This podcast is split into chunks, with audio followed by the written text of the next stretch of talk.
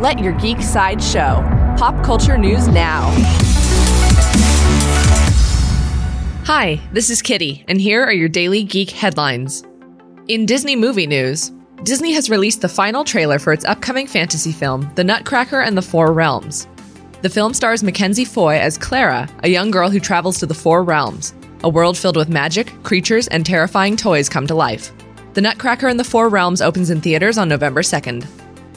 In Marvel movie news, Entertainment Weekly has revealed the first official look at Brie Larson suited up as Captain Marvel. Featured in the cover story of the magazine's latest issue, the newest superhero joining the cinematic universe is shown in her modern red, blue, and gold costume.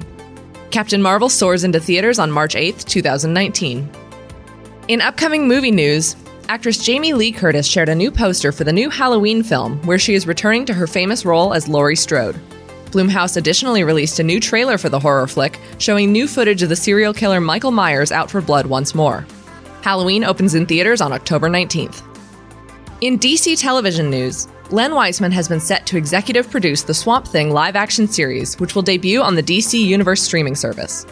The series follows the character Abby Arcane as she investigates a deadly swamp borne virus in small town Louisiana, learning that the swamp holds terrifying secrets.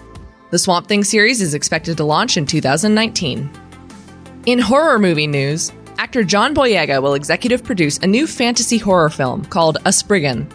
Written and directed by Keir Burrows, the film will follow the story of a recently widowed woman who discovers a sinister presence haunting her father's hotel.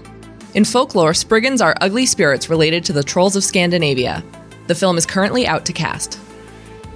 This has been your daily Geek Headlines update. For even more ad free pop culture news and content, visit geeksideshow.com. Thank you for listening, and don't forget to let your geek side show.